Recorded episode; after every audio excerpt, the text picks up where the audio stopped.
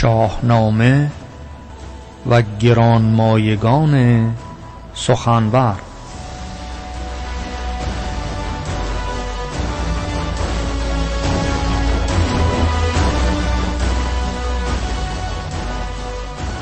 داستان منیژه بخش سوم.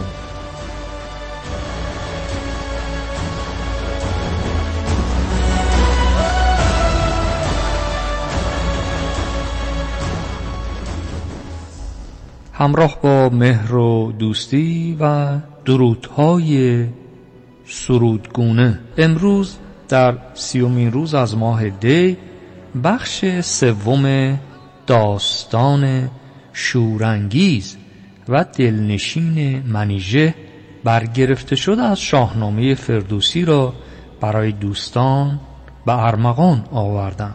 در دو برنامه گذشته اشاره داشتیم هنگامی است که کیخسرو با داد و دادگستری بر تخت نشسته و هنگامی که در یک جشن به سر داره می‌برن دادخواهی به اون بارگاه میاد و از کیخسرو تقاضای کمک می‌کنه. برای اینکه در کشت کاران شهر ارمان که همین ارمنستان کنونی است دچار مشکل شدن و در آنجا بیژن دلاور جوان داوطلب می شود که به کمک مردم شهر ارمان برود.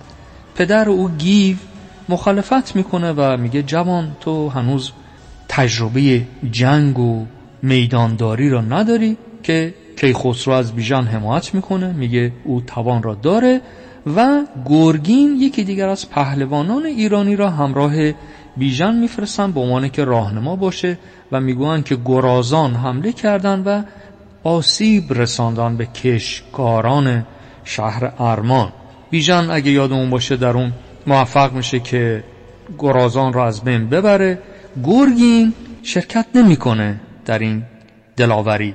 و به خاطر اینکه بدنام نباشه وقتی که بر میگردن به بیژن می‌گوید که در این جایی که ما به سر می‌بریم جشنگاهی است که دختر افراسیاب منیژه با سایر دایگان و کنیزکانش به عیش و اشرت پرداختن و بهتر ما اونجا برویم. بیژن هم دستی بر سر روی خود می‌کشد جوان و جویای نام و در کنار درختی به آرامش می نشیند منیژه هم که از خیمگاه خود بیژن رو میده با یک نگاه عاشق و دلخسته او میشه. دایه خود را به عنوان اینکه پیام رسان باشه به نزد او میفرسته و دایه هم میگه تو از کجا آمدی بیژن میگه من از شهر آزادگان از ایران هستم و سپس سرانجام میپذیره که به نزد منیژه برود. منیژه هم او را به گرمی استقبال می‌کنه و داستان را از اینجا خواهیم شنید که چه اتفاقی برای بیژن در خیمگاه منیژه میافتد.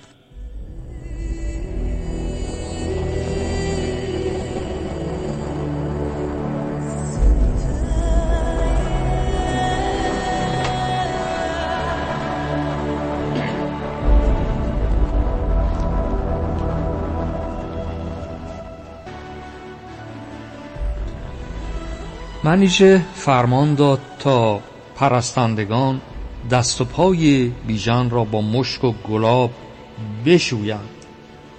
منیژه او را در آغوش کشید و کمر از میانش گشود و از رنج راهش پرسید که گفت یارت در این جنگ گرازان که بود؟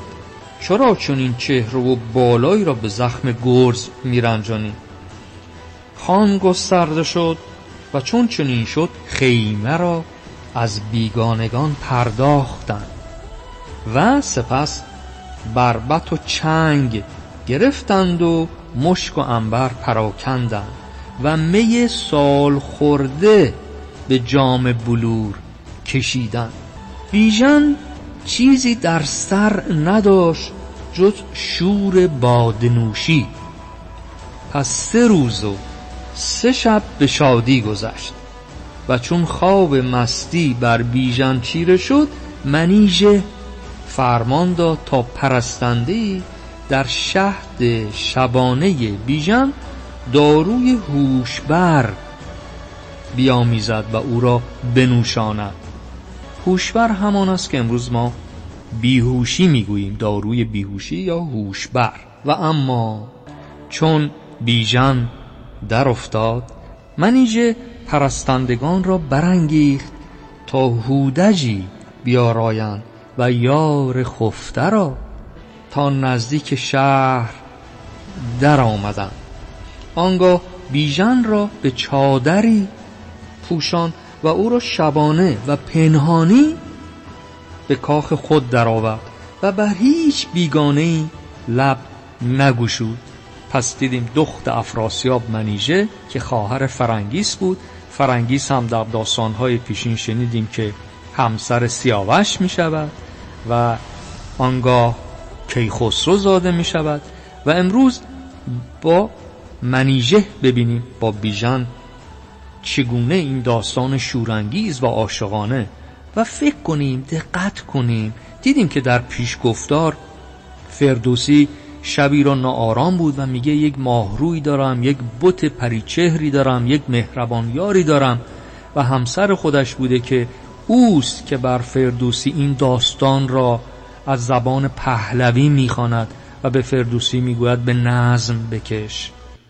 و خود این نشانگر است که خردمندی همسر فردوسی به لحاظ دانستن زبان پهلوی از شوی خود فردوسی بالاتر بوده و نقش زنان فقط این نیست که حالا بیژن را منیژه یا گردآفرید گردویه فرنگیس کتایون فرانک بلکه در اون فرهنگی است که حاکم بوده بر جامعه که نشان می‌داده که بانوان در اون دوره آنچنان رهگشا بودند.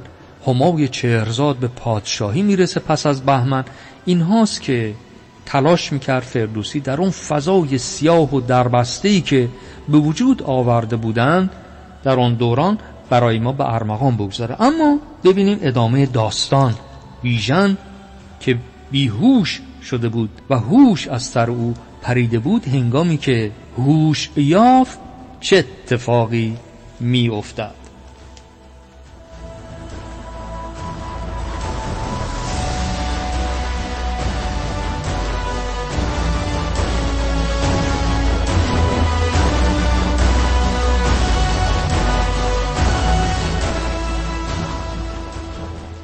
بیژن چون هوش یافت خود را در کاخ افراسیاب و در آغوش منیژه دید. پنداش که شاید گرگین بر او چون دامی گسترده است.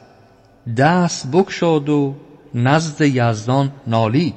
اما منیژه او را آرام کرد که اندوه بگذار و به شادی گرای که مردان را از هر گونه کار در پیش آید. گاهی بزم و گاهی نبرد.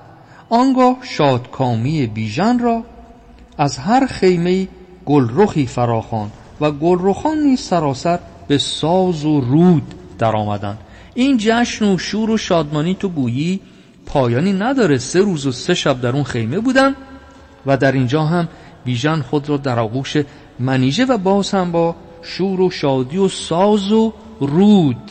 چندی که گذشت دربان کاخ منیژه به راز کاخ پی برد. دربان هم برای خود وظیفه ای داشته و از بیم جان خودش که نکنه افراسیاب او را بازخواست کنه میگه من چاری ندارم جز آگاهی رساندن به افراسیاب.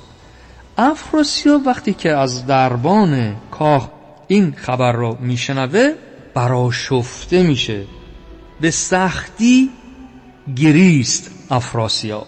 اما از کار منیژه هم خیره مانده بود. سالاری داشت افراسیاب در کاخ خود به نام قراخان. از او خواست که بر کار دختر ناپاکش رایزنی کنه. خراخان گفت اگر آن چرا که شنیده این درست باشه جای هیچ سخنی نیست. و اما افراسیاب آرام نیافت. راز خود با گرسیوز در میان گذاشت. گرسیوز بدجنسترین چهره است که در دوران افراسیاب میزیسته و بسیار کارهای زشت و ناجوان مردانه داشته افراسیاب.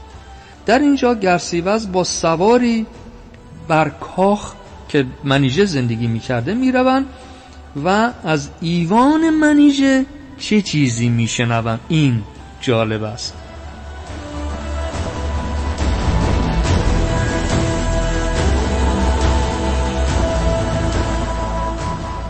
خروش نوش و خور و قریب چنگ و رباب برمیخیزد از کاخ منیژه. فرمان به حسر کاخ داد سوارانش هم بر در و بام در آمدن و خود نیز بند کاخ برکند و درون کاخ شد. بیژن برهنه در کنار منیژه و در میان سی تن رامشگر و میگسار بود.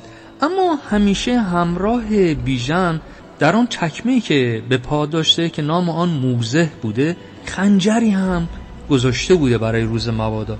حرکت می‌کنه و اون خنجر را در دست می‌گیره و نام و نسب خیش را بر می‌خوانه و پای فشو اما گرسیورز به نرمی و سوگند و به دروغ خنجر را از او در رو بود و آرام در بندش کشید و سرانجام بیژن چون به ایوان افراسیاب برده شد یک داستان ساختگی گفت که هم خودش را مبرا جلوه بده هم منیژه را بیگناه نامه و این خیلی مهمه. نگفت که من فریب منیژه را خوردم. بلکه گفت اون بیگناهه. بیژن می‌گوید که اینک نه من گناهکارم و نه منیژه آلوده است و یا آلوده دامن است. افراسیاب بر بیژن شورید که بختت تیره با. تیغ و کمن برگرفتی و از ایران در پی نام بلند آمدی اما نزد من دستبسته و همانند زنان خواب میبافی. بیژن پاسخ میده به افراسیاب. سخنی از سر هوش بشنو افراسیاب. گرازان به دندان و شیران به چنگ می ستیزند یلان به شمشیر و تیر و کمان. مرا با تن برهنه و دست بسته به زنجیر یارای کدام نبرد است؟ تو به من می‌گویی که همانند زنانم اگر دلیر میجویی اسبی بفرمای. گرزی گران آوردگاهی بیاور. با هزاران تن از سران برگزیده توران نبرد می‌کنم اگر از ایشان یک تن زنده ماند مرا مرد مخوان.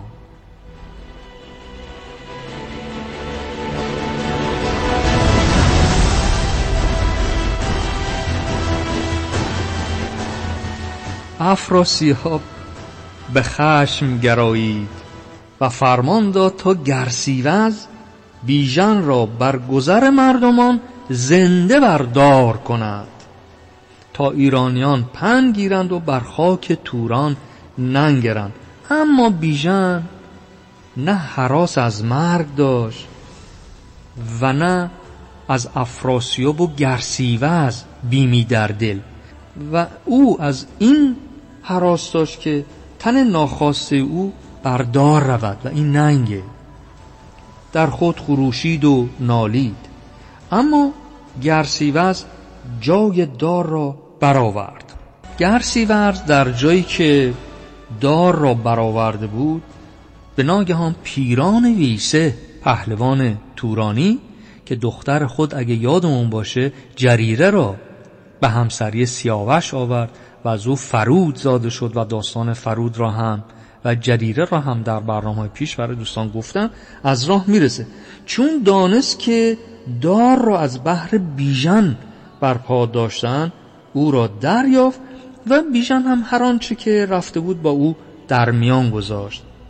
پیران فرمان داد دوژ خیمان زمانی دست بدارند تا او با شاه دیدار کنند. و هفته آینده در بخش چهارم ببینیم چه اتفاقی خواهد افتاد و این خبر چگونه به ایران می‌رسد. همراه با مهر و شادی باشید و تا شنودی دیگر هفته آینده در بخش چهارم بدرود.